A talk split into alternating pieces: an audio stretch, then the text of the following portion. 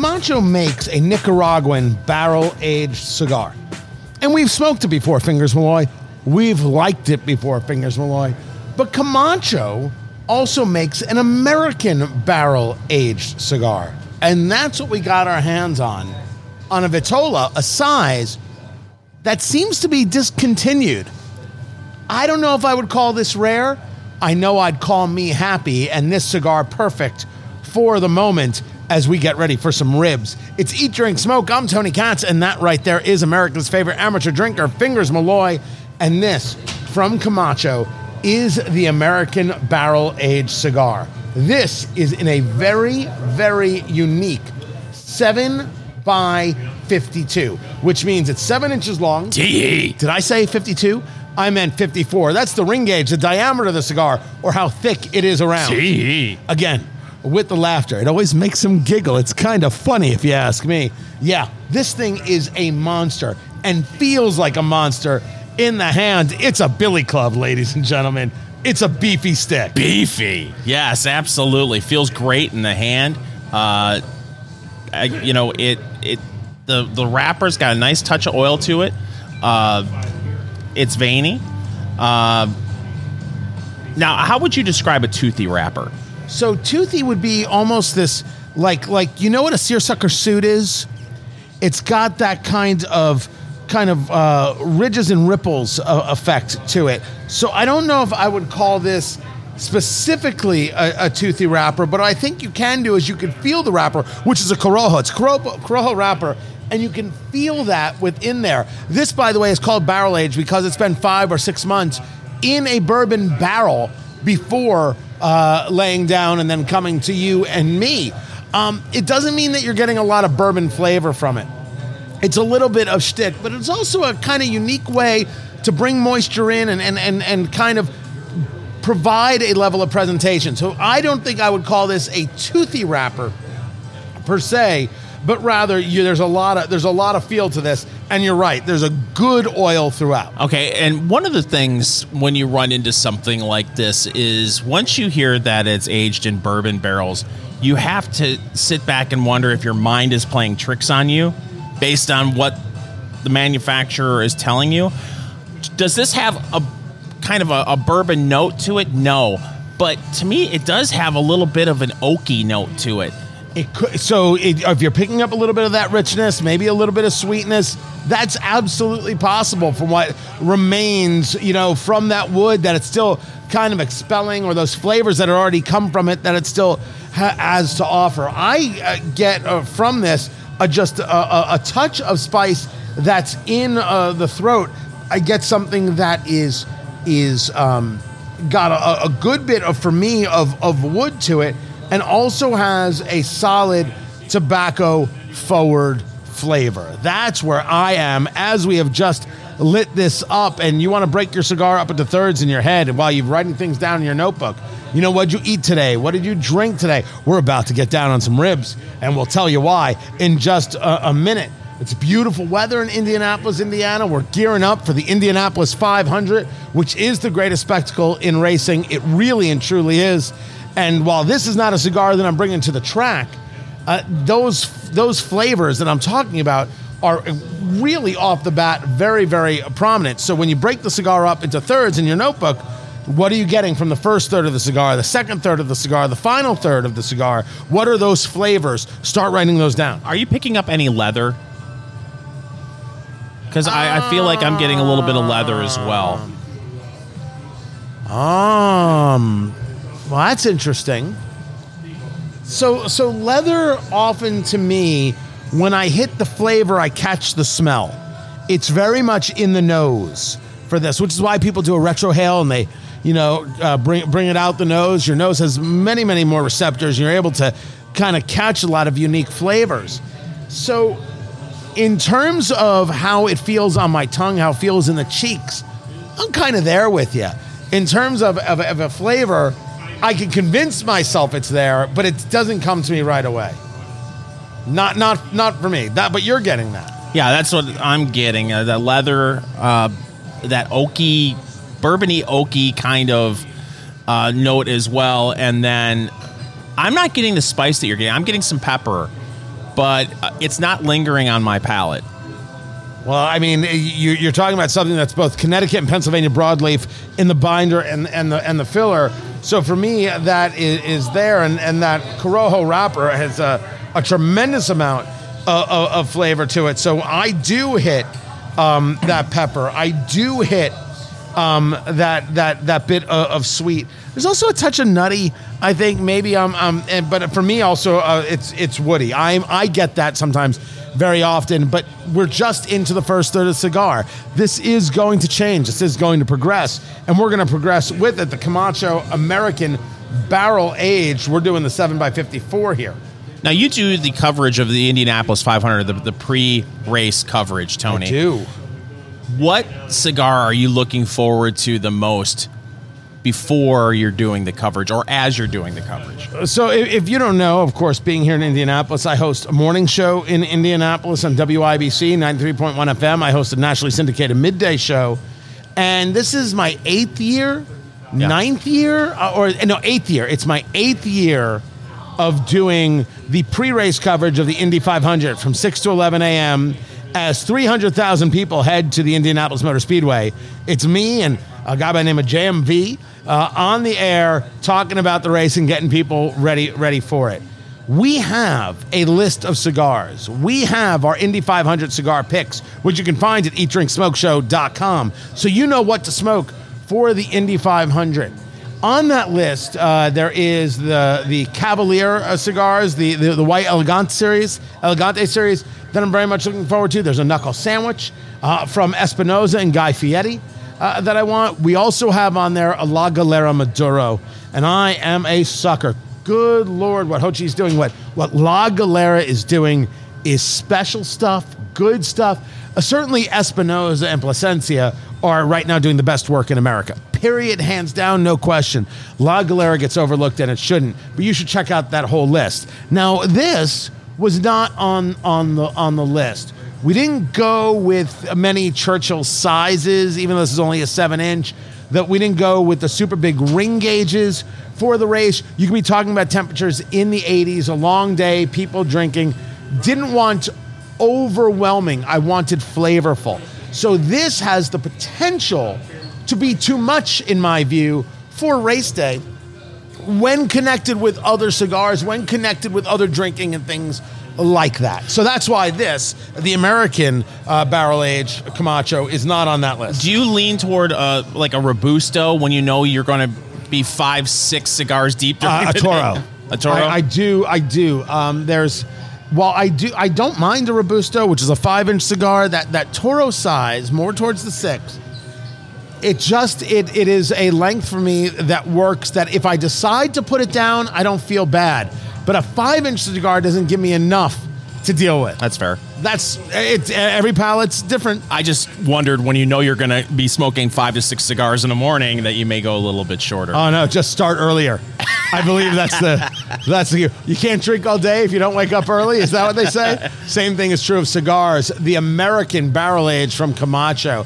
Is it in your humidor? We'll tell you coming up. We have absolutely no time for news of the week, Fingers Malloy. There's no time. There's no time because there's ribs. Ribs? In, of course, commemoration of the release of Let's Go Barbecue, our new book available at amazon dot com. Recipes, tips, and tales from the pit. It's Eat, Drink, Smoke. I'm Tony Katz, and that is Fingers Malloy, everybody's favorite amateur pitmaster, Fingers Malloy. Oh! You graduated from amateur drinker when we talk about ribs. Hot diggity diggity. Uh, this was a list that Fingers found. You know, we are nothing without a list on this show. Find everything at eat drink smoke show dot com. Ten restaurant chains that serve the best ribs. And honestly, this is a very difficult thing to do because ribs, like barbecue, is so incredibly regionalized.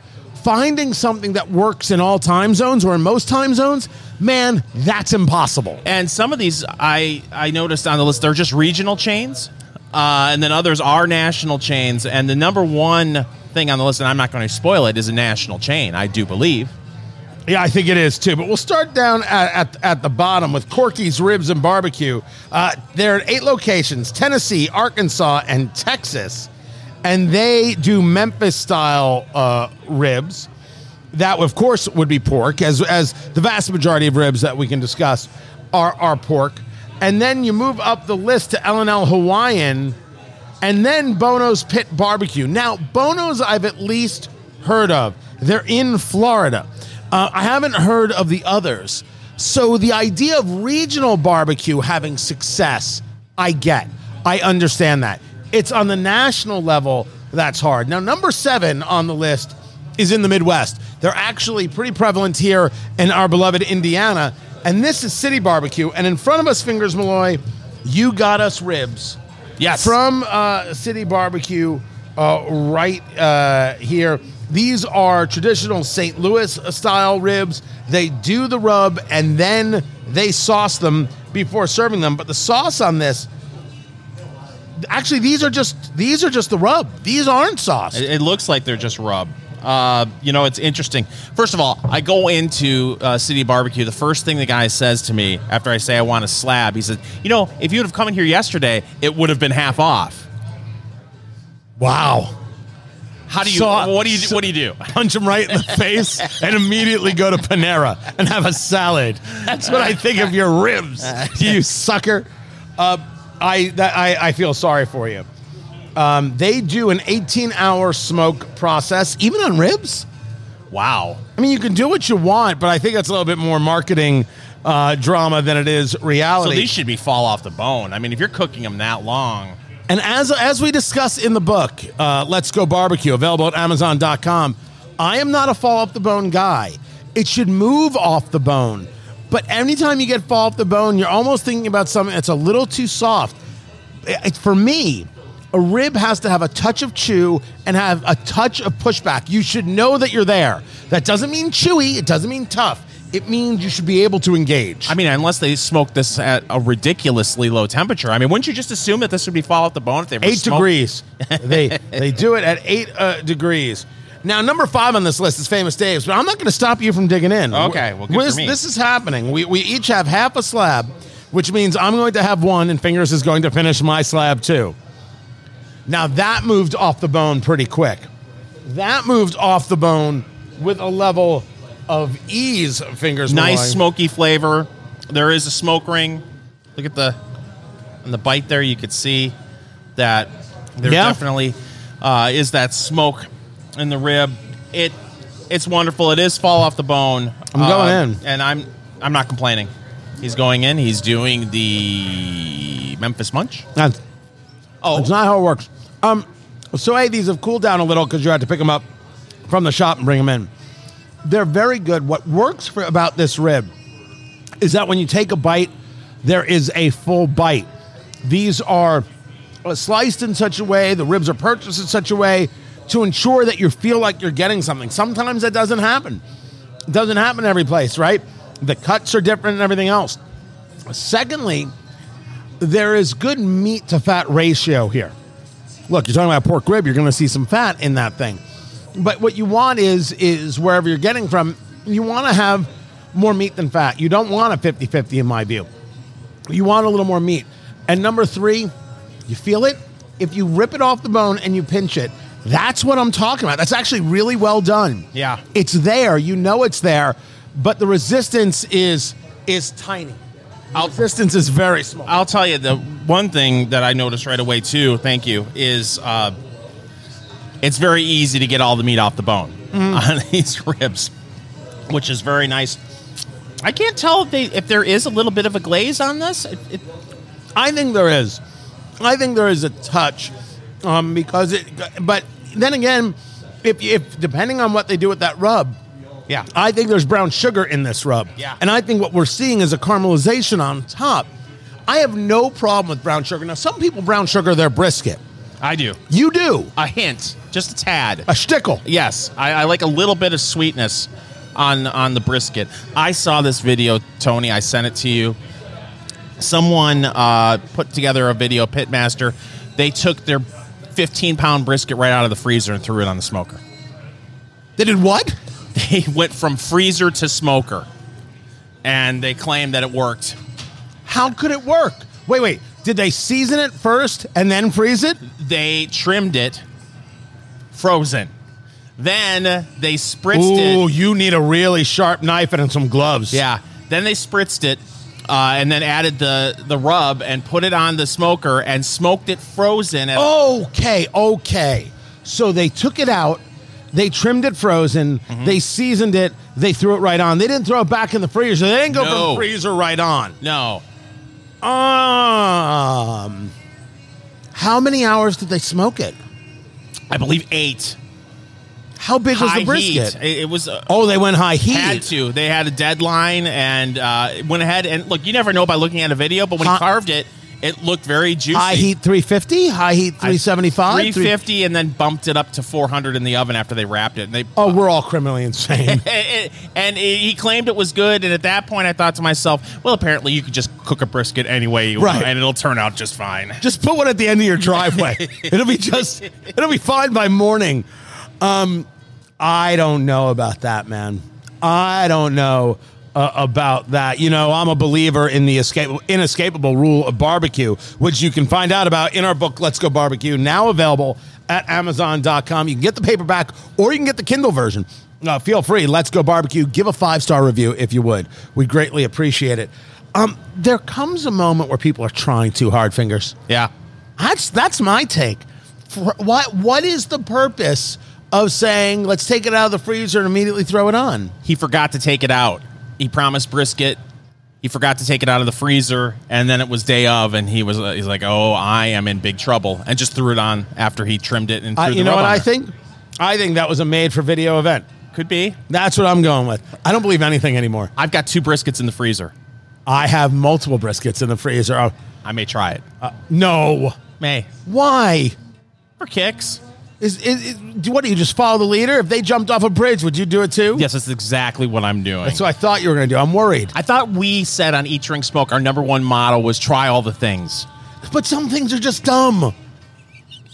Wait, is that a, that's a caveat? That is that is a caveat that works. Some things are just dumb. You know, Fingers Malloy, we did this whole thing about ribs, but we never got to the number one rib chain in America. Ribs Are Us. It, it, it is not Ribs Are Us. It's Eat, Drink, Smoke. I'm Tony Katz, and that right there is Fingers Malloy. Find everything at eat drink smoke show dot com. We had the ribs just here on air from uh, City Barbecue, and as I said, they were number seven. Um, uh, Dave's. Famous Dave's was number five. Dinosaur Barbecue was number four. I've never heard of Dinosaur uh, Barbecue. They are New York-based. And then we get into the top three. Outback. I've never had their ribs. Smoky Bones, which as far as those kinds of places go, they do excellent work. Yeah. They really do. And number one on the list for ribs from a from a chain, Texas Roadhouse. Roadhouse. You can't you can't say it without doing a good Peter Griffin. I am Swayze. I'm shocked with it being Texas Roadhouse. Have you ever... I don't think I've been to a Texas Roadhouse but twice in my life. Oh, that that used to be a favorite for the kids. Yeah. Uh, you know, because they've got their own version of uh, the Bloomin' Onion, I think. Or Maybe the awesome, they have... Awesome. Yeah, yeah, onion petals, something like that. Right. Uh, Onions then, are us. And then, and then the rolls are obscenely good. Be- really? Because they... You know, okay, the rolls are just okay, but they use the the cinnamon butter... Oh, nothing. Oh, good Lord. Cinnamon butter works for all occasions. Yeah. So met my first wife on a, next to a vat of cinnamon butter. That's uh, a topic for a whole different Eat, Drink, Smoke. There's a list, Fingers Malloy, and you know uh-huh. we're suckers for a list. Yes. I'm a self-made millionaire. You are? No, that's what the story is. Oh. Five pieces of terrible life advice parents should stop giving. And we can be clear, as parents ourselves, we judge many another parent, and we find them to be terrible. That's true. True or false? That is absolutely true, uh, especially when it comes to when you got a, a younger child. You want to set them off on the right path as far as how you feed them and make sure that they get good eating habits like their parents. Correct. Wait, what? Exactly. You're talking about good eating habits, yeah. Are you? Should we play? Oh. Oh, we're going to be playing. Oh, the ribs are the only thing you've that's had today? That's the only thing I had today. Oh, well, that's... I. We'll, we'll play next week, people. I promise. Number one on the list, bad advice parents give, you need a fallback plan. That's actually very true. Because what you're, what the argument you're making is, look, we know you've got this dream, but we know you're a moron. We raised you. We cleaned you. We fed you. We've seen you mow the lawn. You're a putz. So what you're going to need to do, no matter what it is you're striving for, make sure you get that accounting degree. Won't you there, little Timmy? I think it depends on what the game plan is for the kid. If the kid says, I'm going to be the starting quarterback for the Indianapolis Colts someday, and they're seventeen years old and they're a third stringer and they're, uh, f- you know, five foot one, you may want to encourage them to have a backup plan. But if it's just a normal everyday, I'm going to follow this dream, I think you're right, because what it does is it has them focusing more on the backup plan than it is following their dream. Cut down your screen time. Her, uh, this person's argument here, uh, Matt's argument, that's his name, Matt Higgins. He's a C N B C contributor. Screens are the future of work. Playing video games for ten hours straight might not help, but you can learn all sorts of lucrative new skills online. I, years ago, turned the corner uh, regarding my kids and gaming. And you want to go be a gamer? Go ahead. You want to join an esports league? Go ahead. You want to go competitive? Go ahead. You want to you want to make this your career? Go ahead. Uh, it, it, you can make football a career. You can make this a career. I'm not about to stop you. So I don't worry about the screen time as much as others. But there's a difference between playing the game and mindless social media screen time. See, I was going to go with the exact opposite.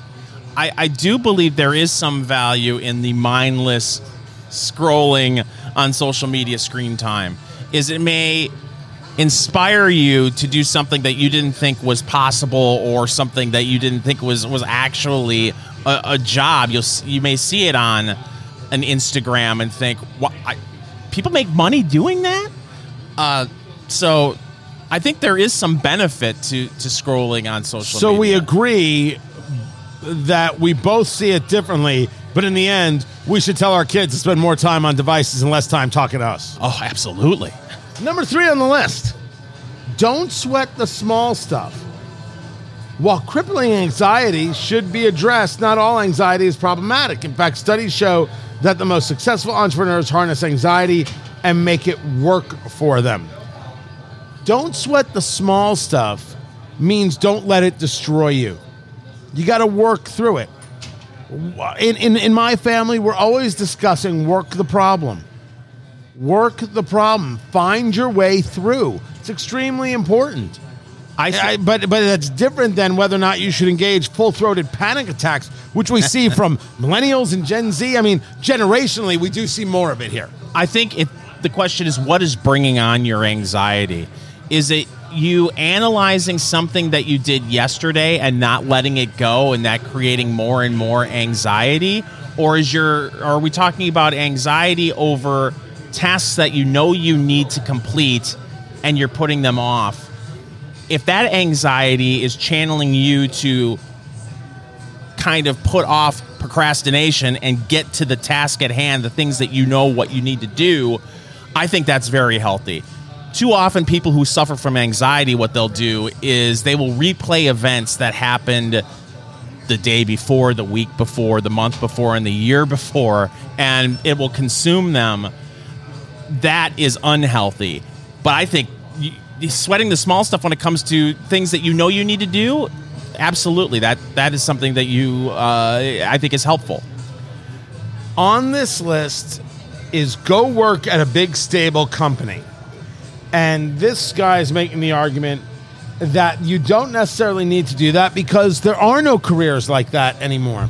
Allow me to go the other way with it. There is nothing wrong with, if your kid's going to college or if you're in college, walking out of college, walking into a company, learning a system, learning how these things work, building up your contacts, building up your connections, then going out and doing your thing. You're going to live to be ninety. You don't have to do it when you're twenty-three. I think there's something really important to the opposite of that. Start with an understanding of what's going on. then figure out where your moment is. I think the key there, the good advice is make sure you don't live like everybody else.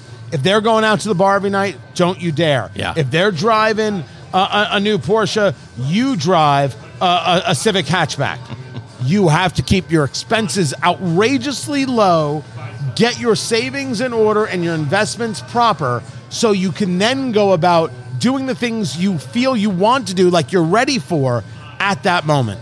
The idea of paying yourself first. Oh, a thousand percent. Yeah, whether it's twenty percent, twenty-five percent going into savings. I wish that would have been something that was ingrained in me when I was in my early twenties. I got uh, way too late on that train, and it's something that I'm pounding into my kids' head. From the time the kids were little, if they got a gift, they got a gift card, they were allowed to spend it. No problem. If they got cash, a check or something like that, fifty percent in the bank, fifty percent they could do what they want with. Mm. It's been like that when uh, they do chores or whatever, and they get they get an allowance or paid for it. fifty percent saved, fifty percent you do what you will, just to get that started. If they can keep that up, that's amazing. Well, fifty percent is very, very difficult yeah. in, the, in the real world. Right. But right now, they can do it. And so we try and we try and aggressively push that because it is so important that you have to prepare. You do have to prepare. Now, something else on this list was buy a house and settle down. I think that is bad advice. Buy a, an investment and let it build for you. It doesn't have to be the house uh, that you live in, although that's not a bad idea. Buy the investment property and get paid, Boo Bear. That's where it's at. Yeah.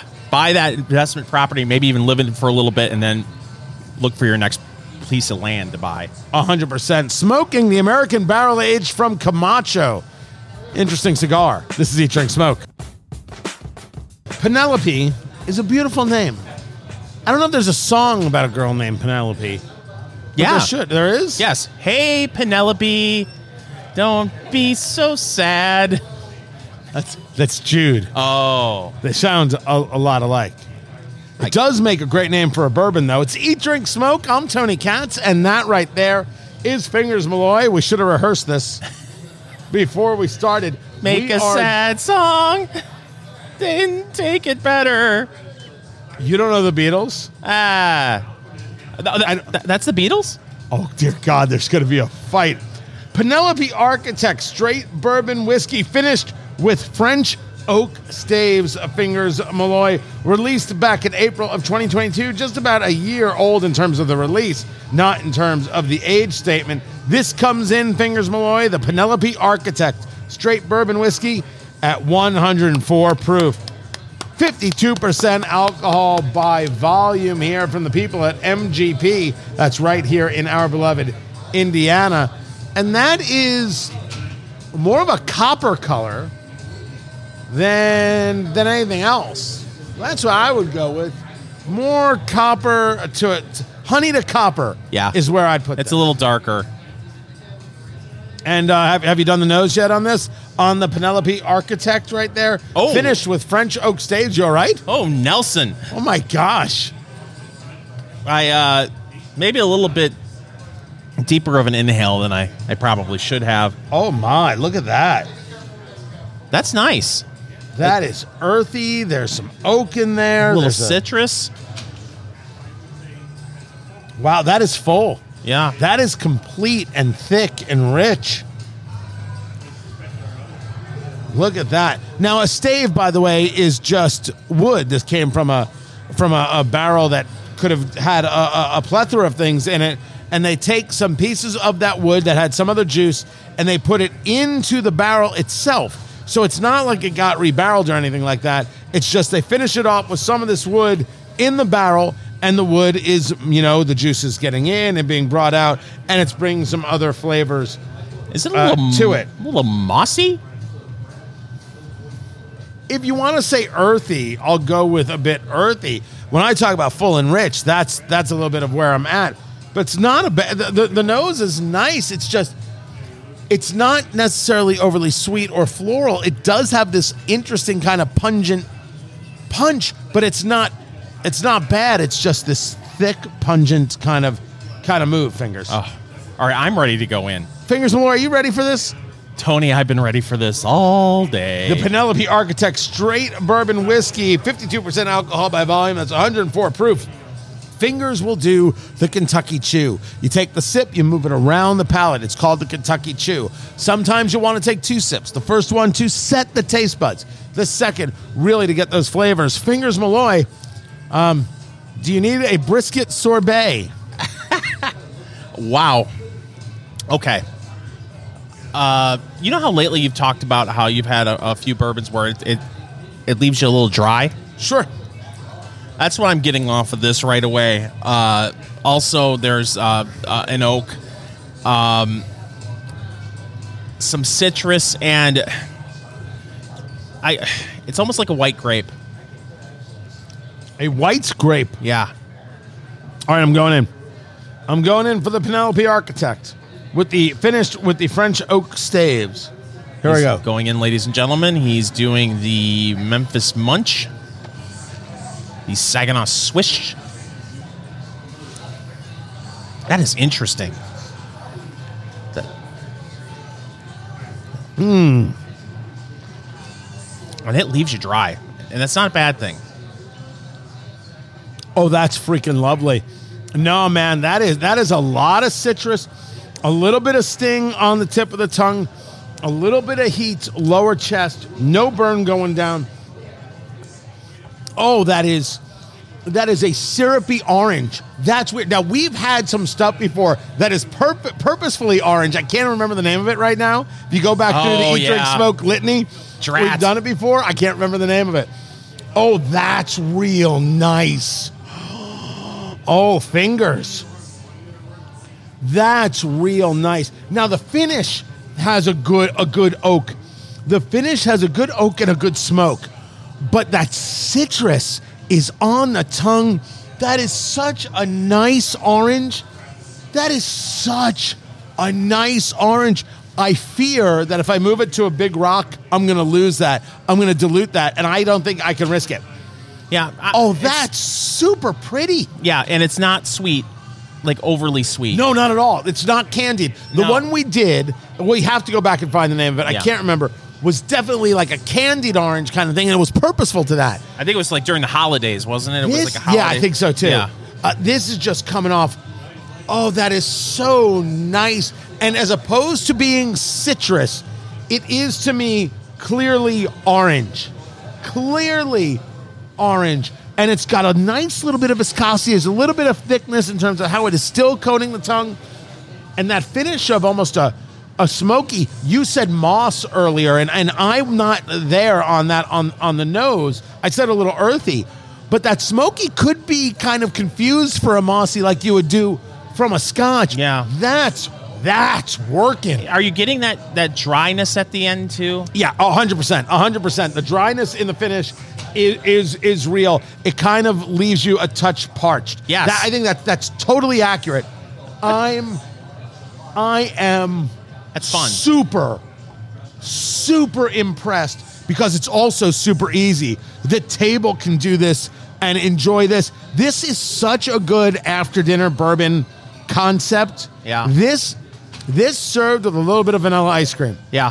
And and by the way, nothing but true vanilla bean ice cream. And this, perfection. This with a coffee, perfection.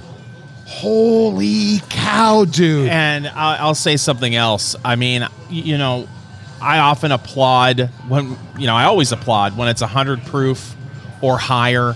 Uh, this definitely doesn't play over one hundred proof. Not at all. I mean, and you it comes get that, in one oh four, it's just over, but it doesn't yeah. play that way at all.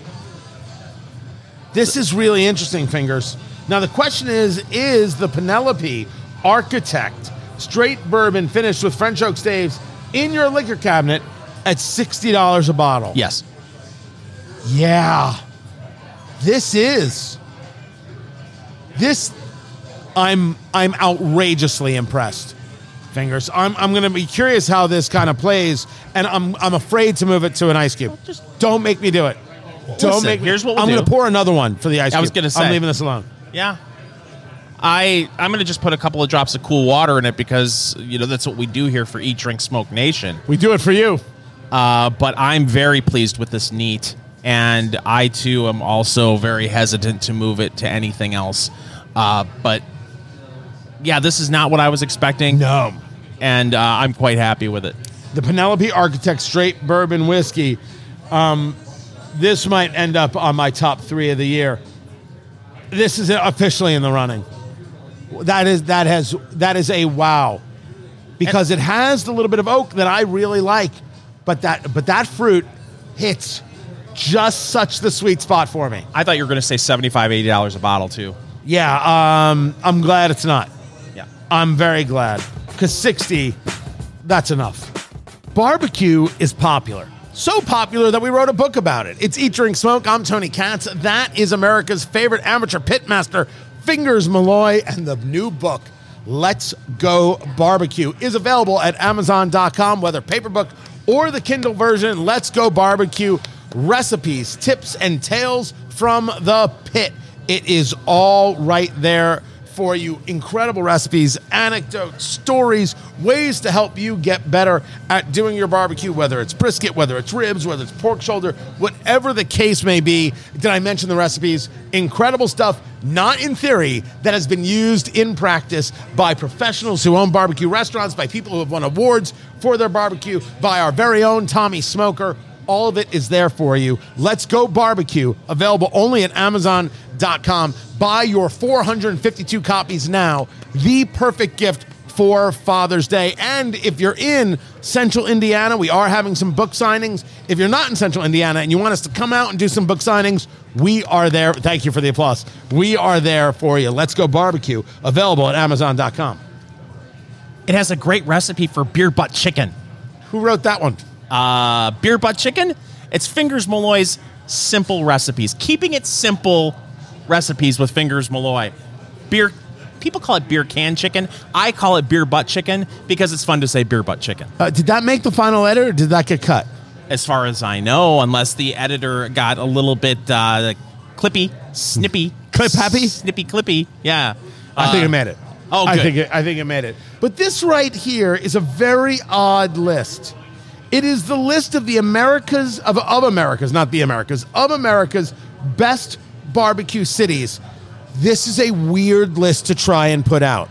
Just like it's very difficult to write a book about barbecue. It's a very strange thing to do, especially in how we presented it as amateurs who are learning and really digging in. I mean, we got into the whole history of barbecue. How in the world did it get the name? We did the research. It's kind of fascinating stuff. But this list involves the idea that they were able to determine which city is most obsessed with barbecue. And the fact that the top city is Atlanta, Georgia, and not Kansas City or Saint Louis or, or pick a town in North Carolina, I'm sorry, I don't know what to do with that. Well, listen to how they came up with this list, Tony, and it makes sense. To determine America's best barbecue city, they analyzed Google search volume. Oh, um, stop with your face. Yes. No. Google search. So, if you are traveling to Atlanta, you are going to say to yourself, I want some Georgia barbecue. What's a good place in Atlanta to, to find barbecue? Or what's a good place? Because you see some of these cities... And and this list is all over social media right now. So people are coming to the, you know, determination that, oh, these are just the top barbecue cities. When you see somewhere like Charlotte, North Carolina at twenty-two on the list. Exactly. Exactly. It doesn't make sense. Now, understand that there are places on the list that you're like, that can't be. New York City is number fifty on the list. But it's New York. Of course there are people there doing barbecue and doing it extremely well. Los Angeles is forty-ninth. Philadelphia is forty-eighth. Okay, that's a bunch of hooey. No, it's not. No, it's not. Nothing that you can add whiz to can be a top city for barbecue. Wow. But El Paso is forty-third. El Paso. Do you know where that is? That's Do you know in, where El Paso is? Uh, let me let me get out my globe. Would it's, you? It, it's in Texas, Tony. Would you get out your Rand McNally? It's in Texas. Let's drive down there. I'll, I'll have a triptych made. El Paso's forty-three and Fresno is number forty-two. I'm sorry. This list is such incredible crap. I mean, th- th- Hold on. Hold on. I didn't yeah. say that right. Mm-hmm. crap. To, to crap. Listen, I, I love Florida. And there's some good barbecue in Florida. There is. Tampa, number three. Uh, before bef- before any Texas town. Yeah, you see, that's where it gets super strange.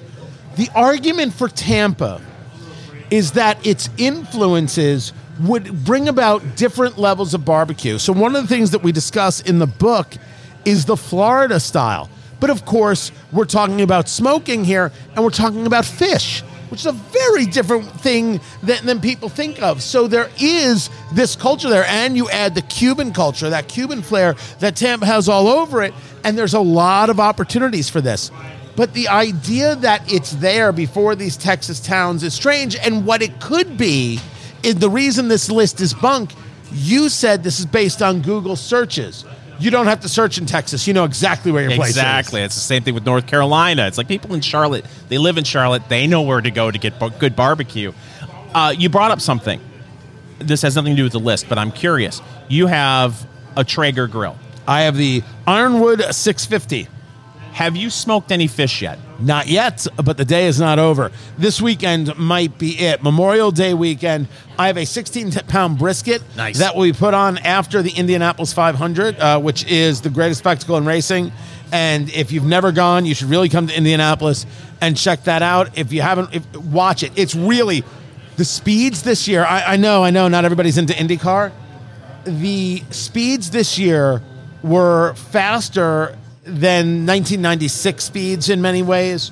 Um, the top nine are all over two hundred thirty-three miles an hour, and the weather conditions are going to be so perfect. Remember, IndyCar doesn't have bumping like NASCAR, because if you bump an IndyCar, it actually turns into an airplane. It will fly, but what you have is passing.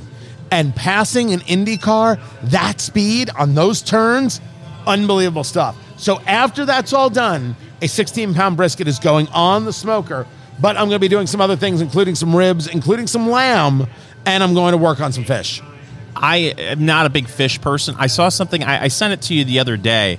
Uh, you know, my I've got the Masterbuilt uh, Gravity Series five sixty uh, smoker slash grill, and uh, you know, all these grills, whether it's Traeger or Masterbuilt, they always have their Facebook groups. Yeah. Someone posted on there that they were roasting coffee.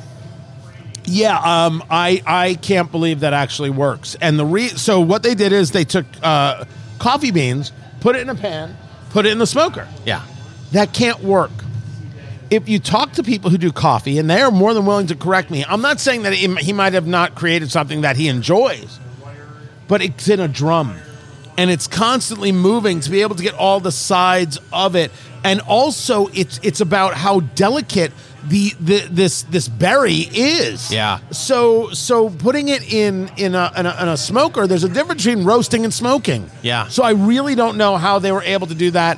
I wouldn't waste my time playing that game. I can't imagine it creates something of value. Uh, but I don't know what flavor you would. I mean, you're using charcoal. I I I'm I, I'm completely ignorant when it comes to roasting coffee. But they had like a the rotisserie and like a little. Uh, contained with a, like a cage, and it was oh, rolling. The, so it was rolling. Yeah, it was rolling, but it was like, what? Oh, I thought it was just in a pan. No, no. Oh. Oh, no, that's interesting. In a cage, and not an enclosed one or an open? It was, a, I don't know. It, it was It was like a rolling cage where you could see, it's got the holes where smoke would be able to get into it or, or you know, the heat. Uh, but there were the, the holes were small enough where the beans wouldn't be falling through. I think that sometimes people overthink what they should be doing on their smoker. There's plenty of food to do. Well, from what I understand nowadays, you can go to the grocery store and buy coffee. According to sources, if you know a guy and they take you down the stairs like it's the old Copa, yes, you can get some coffee at a grocery store. We'll have the list at eat drink smoke show dot com. Fingers Malloy, we got into such a deep conversation about what we're enjoying about the cigar right there, that American Barrel Aged Camacho, uh, the bourbon, the Penelope Architect, finished with the French oak staves. We forgot to get to what we were supposed to get to. It's Eat, Drink, Smoke. I'm Tony Katz, and that is Fingers Malloy. Find everything at eat drink smoke show dot com. It is time, Fingers Malloy, for news of the week. Well, breaking news out of the world of music, Tony. Very sad news. Often called the queen of rock and roll, Tina Turner has passed away at the age of eighty-three. She won eight Grammys, Tony. Six of them in the nineteen eighties. In her kind of her big comeback. And uh, just an amazing career. And uh, she, I believe she moved to Europe uh, later she? in life. I thought she was living in Paris. Uh, but uh, definitely sad news. It is. Uh, there there are very few people who legitimately, legitimately can be called legend. And we use terms like legend and historic. We use it for everything, all the time, everywhere. And the word loses meaning. The words have meaning, and legendary has meaning. And yeah, that's Tina Turner. How the fight that she engaged to get away from Ike. And and let's be clear, never mind what an awful guy Ike Turner was. That music was incredible. Go listen to River Deep Mountain High. You'll lose your mind. How good the music is. And how good she is in, in that. But to say I'm willing to walk away from all of it, I just want the name, to stand up to quite literally her abuser, and then to go about and make it bigger than she already was, it's an unbelievable story. There are very few people. There are no teeny boppers. Uh, there are no modern day musicians who come close to this, at least have been able to string it along for a level of career. Maybe the future will show, but goodness gracious, legend. Yeah. One of the very few people who can hold the title. Yeah, and to have her career start in the nineteen fifties and then have it come back in a big way in the eighties with the, you know, the, the big M T V hit, uh, What's Love Got to Do With It, that video, and just a, a string of hits in the eighties, uh, Private Dancer, uh, and then to have a concert in uh, nineteen eighty-eight in Rio de Janeiro, had over one hundred eighty thousand people show up to see Tina Turner. Uh, just showed her her staying power and the ability to come back uh, after a, a long layoff. Just a, a tremendous career. Tremendous. Sorry she's gone. Appreciate the music. Next. So you're seeing a movement in the automotive industry. Companies like Tesla and B M W dropping the A M band in radio. Ford announced that they were going to ditch A M radio, but now have reversed their decision have to, and now have decided that they're going to keep the A M band in new Ford models. Yeah, uh, and this is the right move. As radio people, we've, we've been very focused on this, and it's important to keep A M. Some people want to say it's important to keep A M because of the politics of the thing, that you hear more conservative talk on A M radio, and you're just trying to get rid of it. Um, F M has so taken over, and then again, the internet has so taken over that people wonder exactly how much the A M band gets used. The A M band is also extremely important for emergencies because it reaches everywhere. Those classic A M stations just have a reach that goes on for miles and miles and states and states. My mother tells the story of being a kid in Brooklyn, New York, and sleeping with a transistor radio under her pillow. What was she listening to? WoWo, which is the talk station out of Fort Wayne, Indiana, where we're on. Eat, Drink, Smoke is on in on WoWo in, in Fort Wayne, and good to have you guys. I have a weekend show on that station as well. Fantastic, fantastic uh, people, and much thanks to the program director, Mike Ragazzino, and Kayla, and the entire group over there. Um... She used to listen as a kid in Brooklyn. Let me tell you, Brooklyn, Fort Wayne, there's a distance. She heard that station. So the A M band does matter if you're trying to get information across to people, and not offering it was seen as a real slight and a real danger. Ford, I think, made the proper decision to keep it, and I wonder what's going to happen with uh, some of these other companies. No, it's you bring that up and just the reach of A M radio, and it makes me think back to my childhood. My my grandmother lived with us for a while, and she used to listen to a radio host that we lived in mid-Michigan. His name was Larry Glick. Uh, Larry Glick uh, had a popular show uh, from the sixties through the eighties. He was based in Boston, and we were able to pick up a Boston radio station in mid-Michigan, uh, just to show you the, the power of right. uh, of A M radio. No, I, I, you know, I know a lot of people, uh, you know, question why it's necessary. I love listening to A M radio. I mean, first of all, being in talk radio, I love A M radio. But then on top of it, when I'm traveling, going through different cities to, to find the, the A M station there, I do that a lot as well. So I'm I'm really happy that Ford's making this decision. Next story. Well, a decision I'm not happy about. We've been talking about this for, it feels like months, Tony, and now it is officially happening. Netflix has started password its password sharing crackdown in the United States. I'll, oh. I'll be honest, I wasn't even aware that at one point Netflix encouraged people to share the password. Oh, yes, they did. Uh, but now uh, that's not happening. Uh, they are, are cracking down, and uh, a lot of people aren't happy about that. But you can pay to share your password, right? Yes. Like, there's a, do we know how much that is? Adding one in the U S will bring the account owner an additional seven dollars and ninety-nine cents monthly charge. Ooh. Yes. Really? Yep. Another eight bucks. So, yeah. I mean, uh, it's funny. When you first cut, when the cut the cord phenomenon first started happening, everything seemed like you're saving a lot of money. Oh, this is the way to go. But now you start adding up all these subscriptions. It's like, holy cow, this is just as much as when I had a, a full cable package. Yeah. Um, it's between Netflix, Hulu, Disney Plus, the people who have, it's just, it's just madness, madness. I'll tell you what else is madness, Tony. A Las Vegas hotel maid is accused of stealing more than one million dollars in guests' jewelry. What? Yeah, this happened. Uh, she was, uh, she apparently found a room that was filled with expensive watches, and contacted uh, a friend about maybe lifting some of these things. She's been arrested. Uh, once again, proving for me anyway why I never have anybody go into my room while right. I'm at Do a not hotel. Disturb every single time. Every single time. It's like, was it a sting? Like, did they? St- was it a no? Setup? It was just a report of, you know. I mean, this this particular person. Uh, you know these watches better than I. There was. Uh, Um, this person was missing two Rolex watches, a Cartier watch, seven diamond Cuban link chains, a couple of bracelets, and a, a gold ring. Uh, I'm not even going to attempt to pronounce this. How many watch. watches do you bring with you? Well, you know, some people are like Prince when it comes to uh, wardrobe changes, except with their watches. You got, yeah, you got a morning watch, an afternoon watch, an evening watch. Look, I have a small collection, all right? I am not super fancy. Do I own a Rolex? Yes. Uh, but I have, like, like the classic eighties kind of mid-management two-tone, okay, right, that you got to have.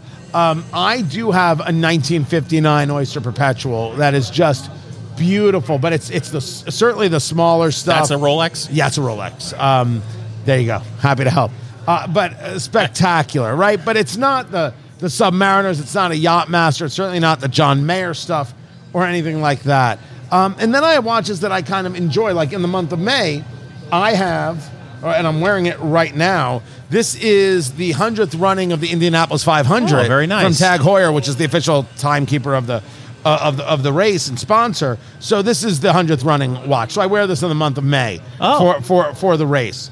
But I have watches that are like have personality, not necessarily big cost things. Just I've never been a big cost guy. My phone just told me what time it is. It did? Yeah. Well, what an age we live in. That's that's pretty fancy. You got to check out the Penelope straight bourbon whiskey with the French oak staves and this American barrel aged Camacho.